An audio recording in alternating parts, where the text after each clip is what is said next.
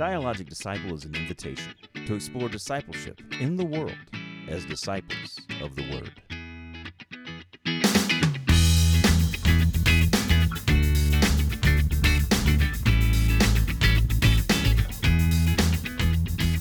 Hello and welcome to the Dialogic Disciple podcast. My name is James Johnson and I'm here as always with Nick Houston. Houston, Houston. Nick Houston. Nick, it's good to see you today. We have a uh, special guest with us today, the Reverend Jeff Rogers. Jeff, how are you doing today? I'm I'm flattered with you putting my real title before my name there. How are you Well, now? of course. Feels feels good. Good to be here on Dialogic Disciple. It's an honor to be the second choice of the day. Well, of course. We have always had you on the back burner ready to go because we knew that you were that kind of guy. Your all-time backup. All time I love it. That's the role of an associate pastor, you know. So, Jeff, uh, you are the associate minister here at Northside Church, um, and you've been here for three years, two, Two years, years now. Yeah. two years now. Okay, tell us a little bit about um, why you got into ministry and how you got to Northside. I mean, we don't know anything about you, man. He's a mystery. Fe- feels good. Let's open the mystery box and get to know Jeff Rogers. Yeah, just Do you fill know in. how badly I want to sing Sarah McLachlan's "Building a Mystery" right now? Building you, can, you can do that. That's the freedom We're that we have on this podcast. Just I'm the assuming. copyright restrictions we would Uh, have to no. deal Oh, with. jeez. Yeah. Yeah. As long as it's less than what, 30 seconds, right? I, I I don't. That's not true anymore. I, I don't, think somebody made that up at one unless point. you're unless you're using it for something that's uh, educational, you're not allowed to use it at all. This is educational. Well, yeah, I think we It's could spin that. edifying. Certainly, uh, in a court, we could spin that. There, there you go. To grow as disciples of Jesus Christ. That's right. So, Jeff, So yeah, I grew up in Lawrenceville, so Gwinnett County. Always been in Georgia, uh, in and around the Metro Atlanta area, and went to a Methodist church in Lawrenceville. But quite frankly, like you know, I went because mom and dad said we're going to church. Did the church thing, but was in that children's ministry Sunday school. Did did not like it. It was not for me. You had to dress up. You had to do coloring sheets. I was not about the coloring sheet life. So didn't didn't really go much. Uh, and then uh, you have to do this thing called confirmation in the Methodist Church. And my parents oh, you were have like, to, or is, I thought that was voluntary. "Well, it depends on whose house you live in." Oh, okay, that, that makes sense. Yeah. In my house, uh, you had to do confirmation when we were in sixth grade. That's the the Lawrenceville Methodist way. So, and the way Jesus the way. did it, perhaps. Of course, that's the way Jesus did this it. yeah. is the way. This is so- the way. we would do uh, confirmation in sixth grade, and when I'd finally finished that, I was like, "All right, peace, I'm out," which is the exact opposite purpose of confirmation.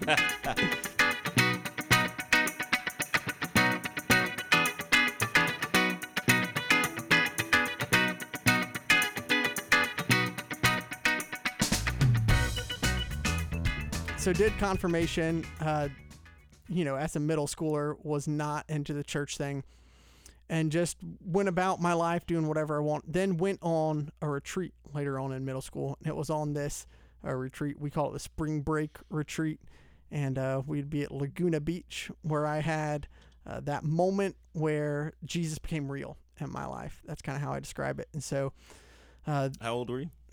that was probably eighth grade ish. Um, so as as real as your faith can be Yeah. as a uh, what is that 14 year old or whatever. Yeah. and so then going into high school i did a camp meeting with my church which was just for an the youth group. It was just fun events all day every day. You're going to six flags you're going to whitewater whatever it is during the day it's fun. And then go back to the campgrounds that we had and it would be old school revival services you know i mean the stuff that matt jackson probably grew up on Oh yeah, Uh, definitely. Mhm, yeah, mhm. yeah, yeah. open air worship stuff. Nobody's leaving here until somebody walks down front. That's right. You I know rem- it. I You remember those know it. days. I remember those days. good days good days so it was it was by going to those events that i found the community of the church Okay. and just as kind of like a wandering middle schooler i didn't have a community or whatever because who does but when i found my home in the church and then went into those formative years of high school um, everything kind of clicked together in one uh, you know moment one place and one purpose and i mean we talk about that all the time in the church the importance of community, the importance of fellowship, and the role that the church plays in that. And it really did that in my life. And I just found myself thinking, I love being at the church. I love going to the studies. I love the people. I love the service. And I want to be able to provide this for other people. And I thought that early on in high school and just kind of never looked back. Wound up going through college and navigating different aspects of ministry.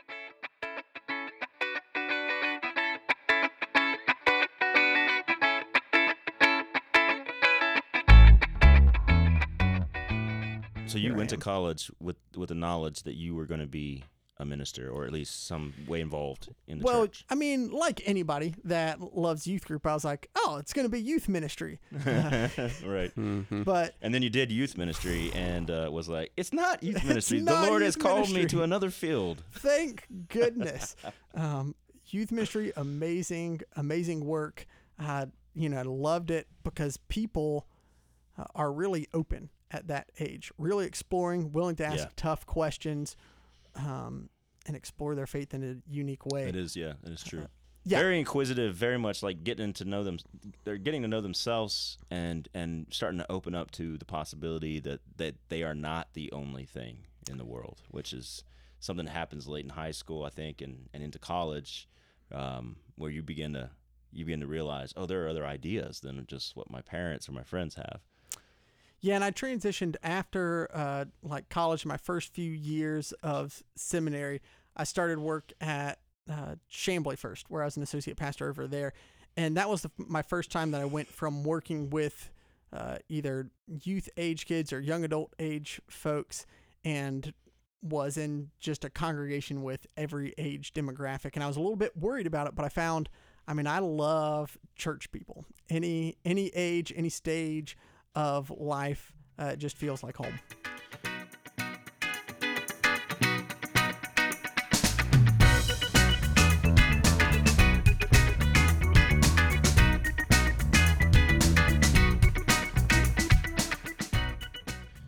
So when you um, did you I guess question that we haven't asked anybody yet I don't think is um, was there a particular moment that you felt like you were called like into ministry that you felt like this the voice of God or the hand of God leading you in a direction that was like the church is where I'm going to where I'm going to serve where I'm going to be you know d- does that make sense Yeah, I'm tracking with you.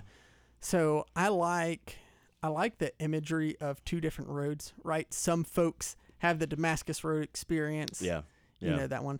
Uh, but other folks have the Emmaus Road experience Yeah. at the end of Luke, where Jesus is walking along with the dude, and after the breaking of bread, they're like, "Oh, oh it's Jesus wasn't our heart burning within us? Oh, that was yeah that was Jesus.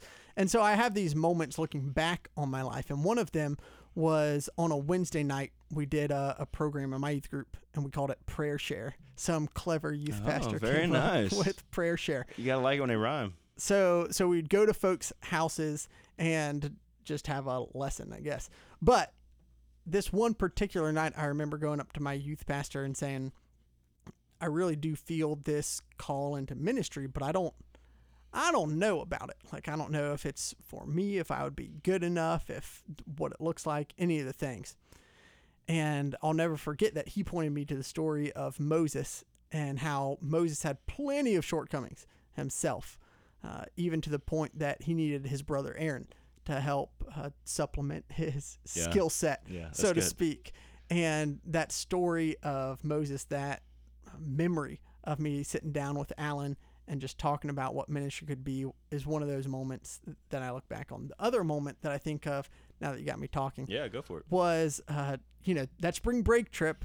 Uh, I'm going to come back to it because, uh, like like any good youth group on a retreat, we had testimonies. And so when I was probably a junior or a senior, my youth pastor asked me to share my own experience. And so that was one of my first times proclaiming the gospel, telling my story to a group of folks. And having that experience, uh, seeing the feedback, getting the feeling, all all the things, I was like, "Oh, this this feels right." Yeah. Okay. That's great. So you had you had a moment of almost like a secondary confirmation, like they when you're when you're giving your testimony and you f- you can feel that what you're doing is what God has called you to do. Mm. It's almost as if um, it's in the act of doing it that you were confirmed, like your call was confirmed, so to speak. There you go. Right? I like it. Yeah, yeah. Uh, that's definitely kind of the feeling I had. I felt like I was called into ministry when I was 12 years old. So my entire my entire life after that was directed toward, you know, um, working in the church, serving the church. Uh, but it wasn't until much later that I really felt the confirmation of that Mm, call mhm, in in mhm. the works themselves.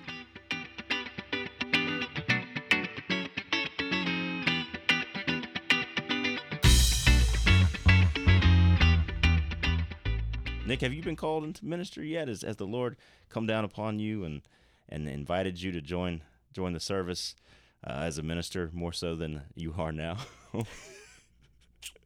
as our executive director, my guess is that you already feel like you serve quite a bit. Yeah, I'm. Uh, I'm gonna go ahead and let you know I wouldn't be here if I didn't feel called. That's awesome. Yeah, Um, that's good. There's definitely a role in the church, um, and a calling. I think for what I do, and just like there is for what you do and what Jeff does. Um, and I I do think it's a a unique place that fits the way that I was gifted Yeah. by God and then by the Holy Spirit. I think that that's a lot. I think that's something that a lot of uh, maybe our laity and people who who are just people who come to our church they don't maybe they don't hear this enough or maybe they don't understand that we all have a call to serve the church in one way or another. Jeff, one of the gifts that you have, uh, I've noticed, is preaching. You Oh, well, thank you, James. Yes, I've enjoyed your sermons. Uh, they're well put together, and you speak them with confidence and charm, and I think that's amazing. Uh, tell me a little bit about your uh, your preaching. Um, uh, like, t- just talk to me a little bit about how you put a sermon together, and what does you think about when you when you're writing a sermon. a lot goes into writing a sermon. You know, it's interesting. Sometimes they just come together really quickly. Sometimes they take a little bit more time, uh, and it's evolved a lot over the years. Uh, because since that that testimony I gave in high school, it's uh, it's preaching has taken a lot of different forms Yeah, so Yeah. to speak. So, uh, had plenty of different opportunities. One thing that jumps out right when you ask the question is the fact that I've noticed that where you are preaching and who you are preaching to, the context of the sermon plays a huge role. That it's not something you can simply pick up and take from one place to the next. absolutely. I'll look back at old sermons and one be like, "Whoa, what what was that about?" But I, I trust that the Holy Spirit was at work in the crafting and the speaking and the uh, the work of that. Two of the things that come to mind really early on in ministry, I read, read a book called "Communicating for a Change." Okay, Andy Stan- Stanley. Andy Stanley. yeah, thank All goodness for. Andy Stanley. local boy. Um, but just a very clear writer and thinker and expresser and Was that book particularly about specifically about uh, preaching? It was. It was. And so he uh his thing is it just needs to be very simple, very clear, and he has a seven step process Mm-hmm. for course he does. for getting that sermon cranked out. Does it all start with like the same letter and everything? It's, Like, uh, number oh, one, man, his- except number two. Seven steps feels like too many. His outline It's a Like, it's the is that maximum number of steps you can remember. I don't know. Eight steps, right out. well, there's ten commandments, so we're in trouble then, aren't we? You can only remember eight commandments at Look a time. around, bro. People are definitely leaving out a few. if we were hitting eighty percent, then yeah, well, yeah, that would be good. That would be good. the world would be a different place.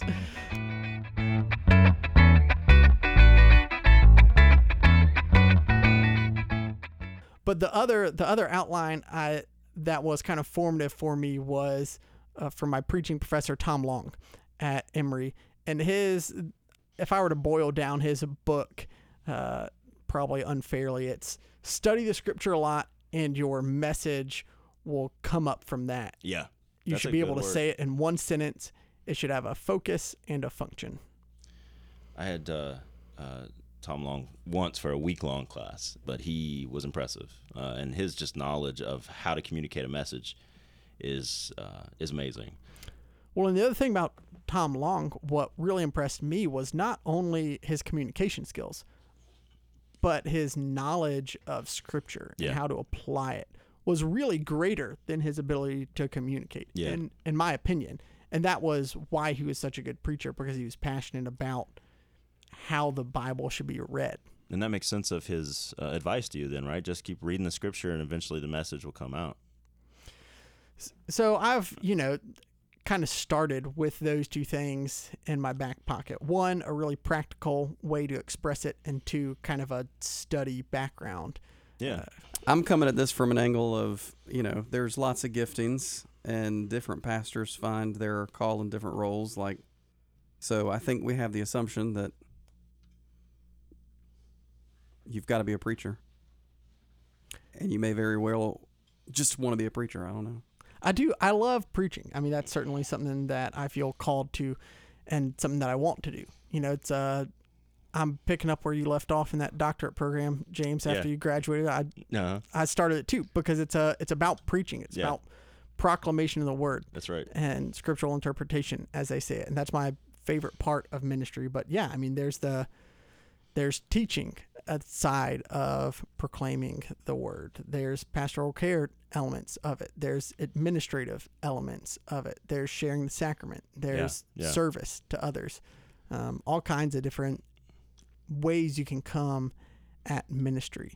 Um, but i'm interested in kind of y'all's take on preaching. And, and i come with a lot of questions you know Yeah. about what do other people notice in a sermon? Because once you do it you start looking at it from the from that standpoint you almost Right. forget what it's like just to be a church member hearing a sermon every Yeah. week because you're used to producing the craft yourself so i'm interested in in what makes a good sermon to you That's a great question. I, I don't. We don't really allow the guests to ask us questions, Jeff. So Yeah, Um, I'm sorry. This is out of format. we're right gonna here. go ahead and ignore that. But uh, it was a great question. I thought.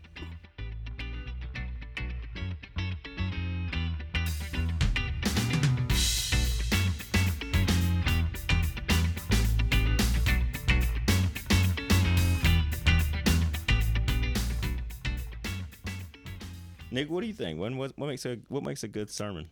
Well, you know, I I feel unqualified to critique a sermon. We, Hmm. okay, i mean that's interesting too Yeah, that is, but uh, don't don't think about it like that. Think about it like, uh, what kind of sermons do you enjoy? What kind of you know when you've heard a sermon that has spoke to you, or that you've taken something from, uh, you know, what has it been? What what has it been about those sermons that, that really stuck out, or was it something that you didn't even notice? That's possible too. I I like I like an inspirational message. Okay. I as like opposed the- to a, a boring message. yes. No. those are no, those are key words right there. Inspirational. I, I Um, mean, what makes something inspirational? I think it, uh, you know a, a a message that is uplifting that is uh, I kind of like those that highlight the awesome God we serve and Mm-hmm. that we're in this relationship with God. Mm-hmm. Um, versus a message that may focus more on self improvement. Oh, okay, I see what you're saying there. You see, Oh. like All right. That's not don't where. I, I That's a- thought you were going. I thought you were going inspiration over information, but you were going kind of adoration of God over yeah, focusing on ourselves. right. Um, What about you, James? Um, well, I, I kind of have the same problem you do, Jeff. I, uh, Sure, you know, sure. I, every time I hear a sermon, I'm I'm thinking about I'm thinking about how everybody around me is taking it rather than how I should be listening, right? Uh, so it's it's difficult for me to um to just allow something to speak, which is that's problematic. I mean, that's a big issue. You should be able to do that. So I have to be very intentional about that. But when I was a kid, I used to love the the three point sermons where every point begins with the same letter, Oh, and you know goodness. you can The just alliteration. you can remember those, right? That's there's a, there's a there's something to that. But as I as I got older and and started to learn the craft myself, I guess I'm very much a fan of the narrative sermons, the sermons that tell a story Mhm. that comes straight from Scripture Mm-hmm. and that when you get to the end of it, the pastor uh, or the preacher is able to pull a call of action from that story, so that you you hear the story of how Moses uh, learned the name of God in in Exodus chapter three, right? And then he he just tells the story, and maybe maybe can can map that story onto something contemporary that we we where we might hear the name of God for the first time or something like that, and then gives the congregation a call to action, something that we're going to do when we leave the building. Those are my favorite sermons, and when I preach, that's kind of what I try to do. I don't know how successful I am at that, but that's what I try to do. Um, I like that better than I like the, you know, uh, the three point alliterated sermon. Yeah, you know, it's always a, a tension between are people really able to give you that undivided attention Yeah. for 20, give or take, uh-huh. whatever Yeah. amount of minutes. Or thirty minutes. It's like the last time I was last time I was allowed to preach here. I preached for thirty minutes, which is why it's been a couple of years, you know, since I've been allowed to preach. I'm sure. I can remember that. I mean, that felt like it was a requirement that a sermon, in order to be a good sermon, it had to be so long. yeah, seventeen minutes. That's not true. 17 to 22 minutes. That's the, that's the That's sweet spot. Sweet spot. Well, I, I mean, I love what you're talking about that has a lot of literary beauty to it, right? Where you build this whole thing, and at the end, you have this reveal, and it's, oh, do you see this grain of truth in this story of scripture wrapped in a context? But sometimes you're wondering, okay, if I'm trying to speak to everybody in this congregation, how many people are going to miss the rhetoric that's going on here? And is it more beneficial to kind of package it in such a way that is more palatable by a greater number of people?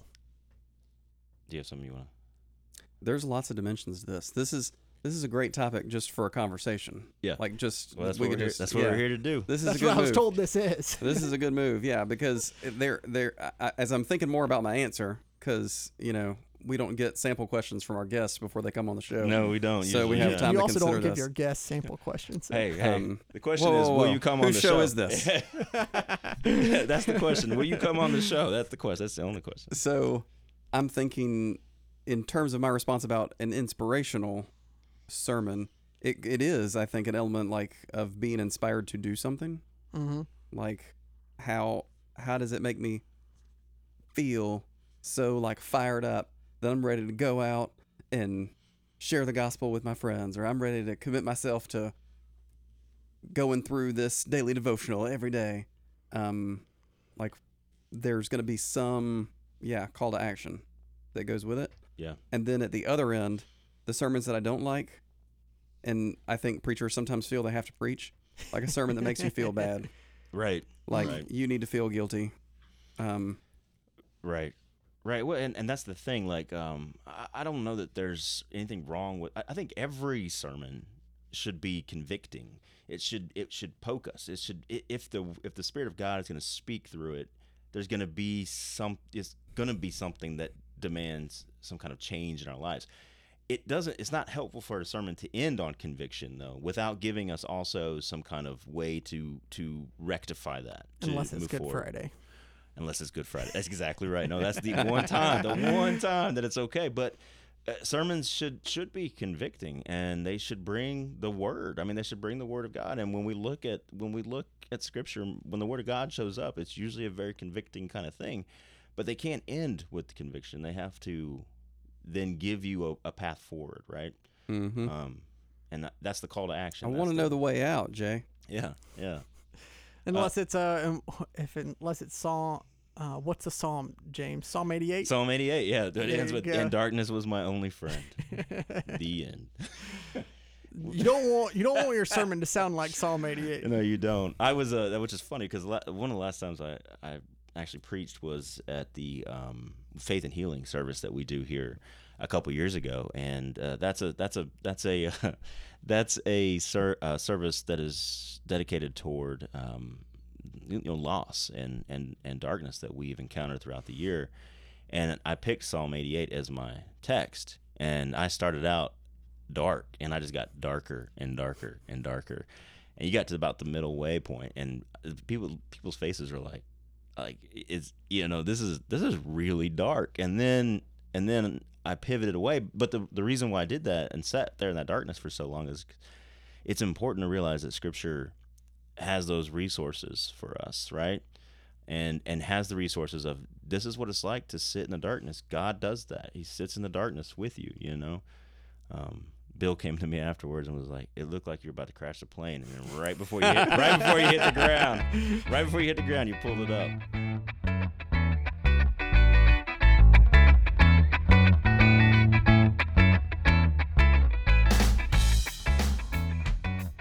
But the other question that I had, and uh, as I was thinking, Well, you have a second question. yeah, yeah, I got, I got two. I came with two You questions. came to as I said. hijack our podcast, man. So, That's good. so what makes a sermon good? But how often is it one sermon? Right. A lot of times you think one sermon at a time, and a question I reflect on is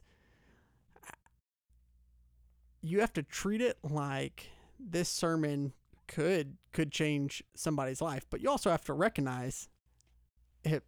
You never know how the Word of God's interacting, right. and sometimes it's not just a single sermon that forms somebody. Oftentimes, it is the process of continuing to worship, to hear the Word and respond to the Word um, and interact with it that over the weeks, months, years of being in the church, being in worship, that that you start to be transformed. So, Yeah. what are y'all's thoughts? So this is like a classic justification versus sanctification kind of conversation. I didn't even make that term degree. does it? Does it? Is it a? Does it happen in a moment or does it happen in a process? Bad as every preacher wants it to be. That Sunday they preached that one sermon. It's probably not. I do think I do think that a moment God can speak in a moment and change a life uh, through through a single sermon. I do find that the healthier churches have pastors or preaching teams that put a lot of thought into the development of a message. You know, that put a lot of thought into what is uh, what is the message that is going to be our message, um, and how are we going to do that uh, together, and how you know how are we going to preach a, a- a process like you're talking about uh, you know this kind of slow burn rather than a big brush fire you know we, we want to slowly burn away um, you know and, and build a community of people who learn to hear scripture and learn to hear the word uh, that has to be a very intentional kind of move i don't know what do you I've think definitely heard pastors that preached um, every Sunday exclusively to the lost. Mm, mm-hmm. That that their sermon focus every sermon was how do I get people to accept Jesus for the first time? see and i think that that's that is not what the purpose of a sunday sermon is supposed to be. I, in fact i would find that to be maybe i'm wrong about this but i find like when you're in the church already the job is to develop you as a disciple. You know i don't spend a lot of my time thinking about evangelism.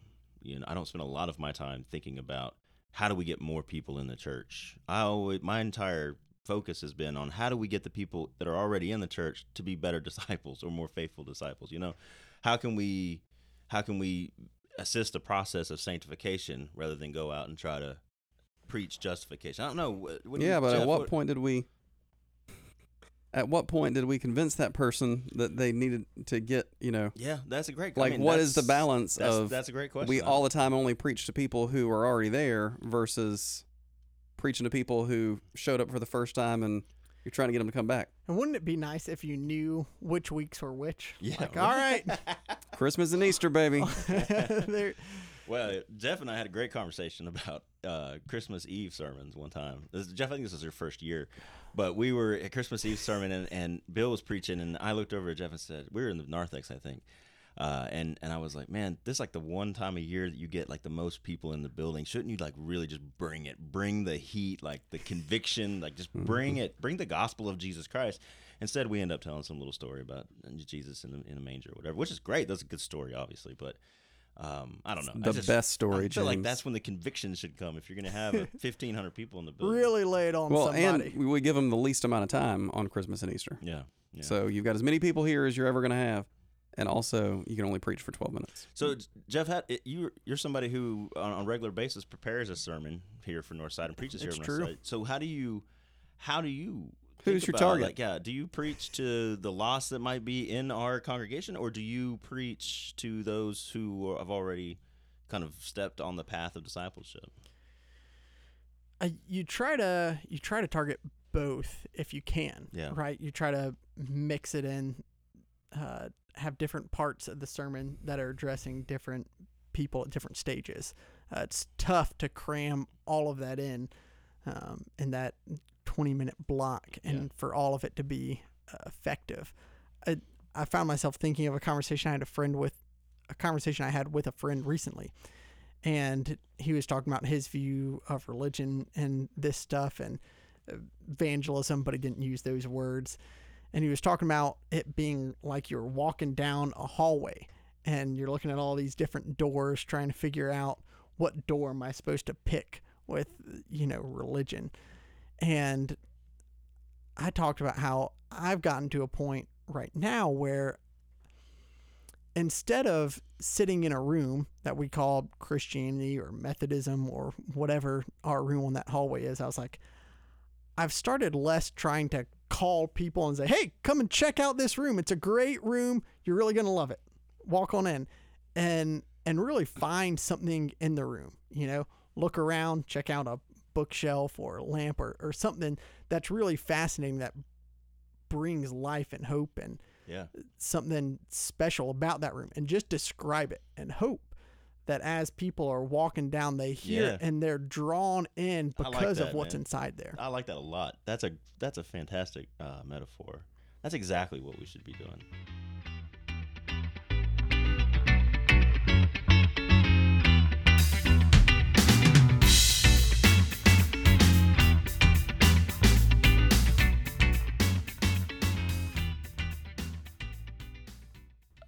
I think that's uh, Jeff. I think that metaphor works really well because I, I guess my my hope would be for the church if you have somebody who's not a Christian who for some reason, whatever reason, God has led them into the church and they're there on Sunday morning.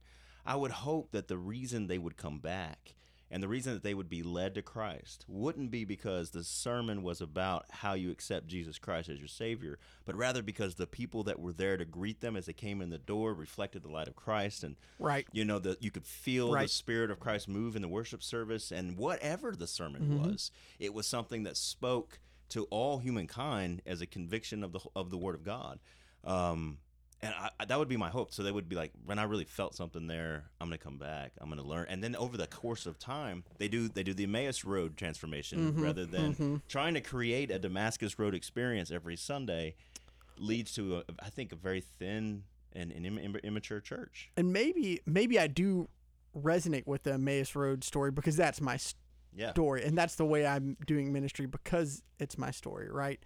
I had another uh, pastor who was great at evangelism talk about it in this way.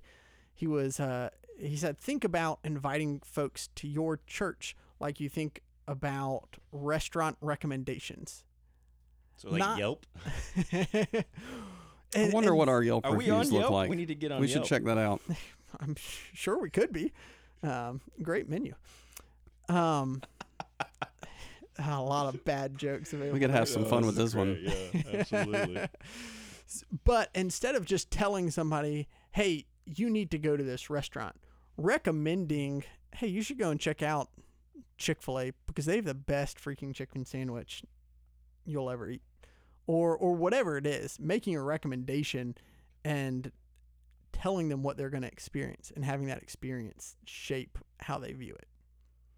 so that, that kind of gets back to your metaphor, though, right? Where you're picking something in the room and you're saying, "Look at this," and and this is great. And, And if you're Or- if you're in Advent, you know, and you talk about hope, um, and somebody is in the middle of the darkness because it's a freaking pandemic or whatever is going on, uh, your message of hope should be so compelling for a hurting world that they want to come back and hear more. Well,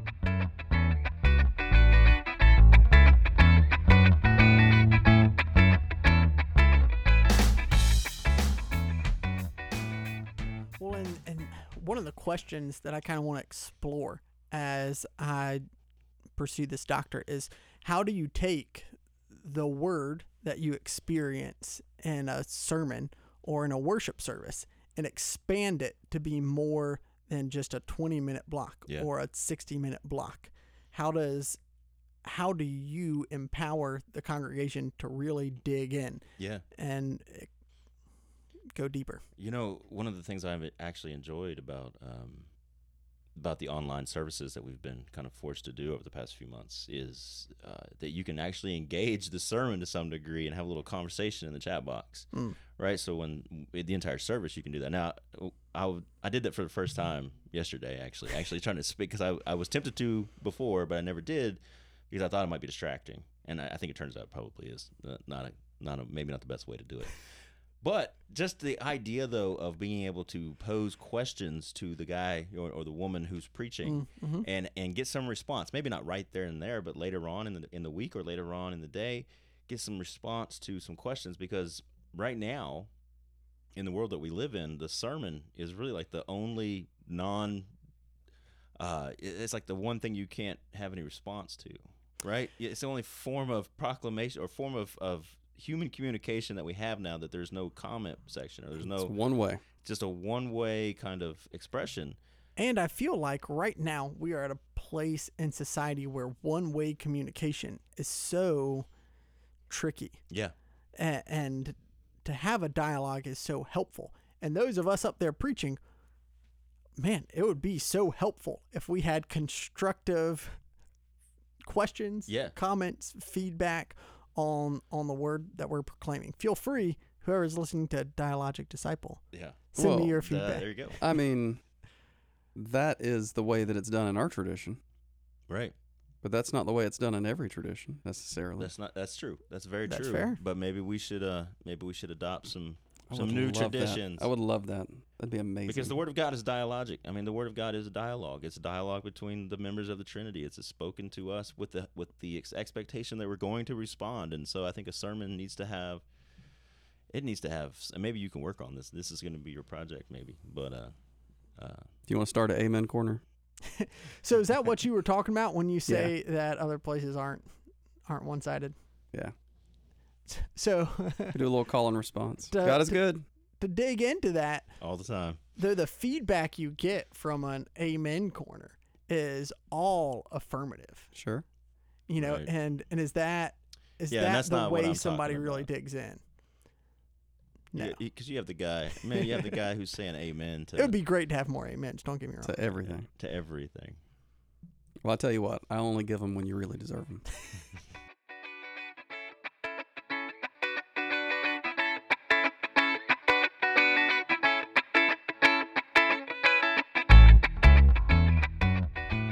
So there's a, a couple different ways, uh, more than just two, that that pastors select what uh, they're going to preach on. Um, I know I, a lot of the traditions that are Protestant, kind of um, the bigger denominations like Methodism, Lutheran, uh, Presbyterian, have uh, a lectionary. Uh, you know, a series of texts that have been laid out for every church to participate in. Usually about four of them, a couple from the Old Testament, a psalm, a couple from the New Testament.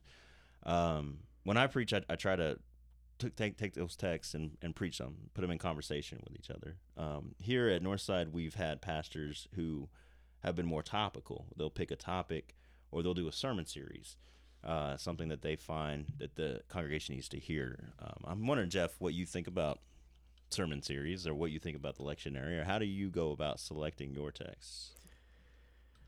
I've been at churches that do it both ways, right? So two churches ago, I was at uh, a context where we do sermon series, and the sermons would always have an alliteration or course, a rhyming point. That's what makes them a series. A- and then the next, the next church was all lectionary, and it was more narrative type preaching. And here it's, uh, you know, you don't have the three points to a sermon, uh, but we do series Yeah. here. And I think they're both faithful approaches just from different perspectives. Sure, right? yeah. One, you are trying to analyze or exegete the congregation Yeah. and try to figure out where God's at work um, in that space. The other is to come at it from the Bible side of things and say, these are the texts that over three years we want to make sure we cover. We don't want to impose our own thoughts and beliefs and miss huge chunks of scripture. Yeah. So we're just going to go through it. Go through the whole thing, or you'll go through the things. Yeah. and and I like I like going through the text um, from certain perspective because it it forces you to do something different, look at new Yeah. passages and and see things in a new light. Because I know, left to my own devices, I I kind of go back to the You got like five passages you really like. Right? Yeah. That's one of the things I love about the lectionary is that it it forces you to engage with text that you normally wouldn't. Mhm. Right? And text that you normally wouldn't even put together maybe in, into conversation. Uh, and I like that. I, there's something about that that's, and I also enjoy the idea that I know that there are literally millions of other Christians today who are reading the Mhm, same passage mhm. of Scripture out loud and and and hearing some kind of homily or, or, or sermon about it. you know, and the flip side is in this world where people are getting so many messages all the time. I mean, we have too much going on around us. If you Amen. have Amen. Here's your amen, brother. if you have this if you don't have something that draws people in, will they remember it? If you just focus on one idea for a whole month, maybe people will be able to remember uh, a single sermon series like, "Oh yeah, we we did cover the Psalms over the summer. I remember thinking about the Psalms."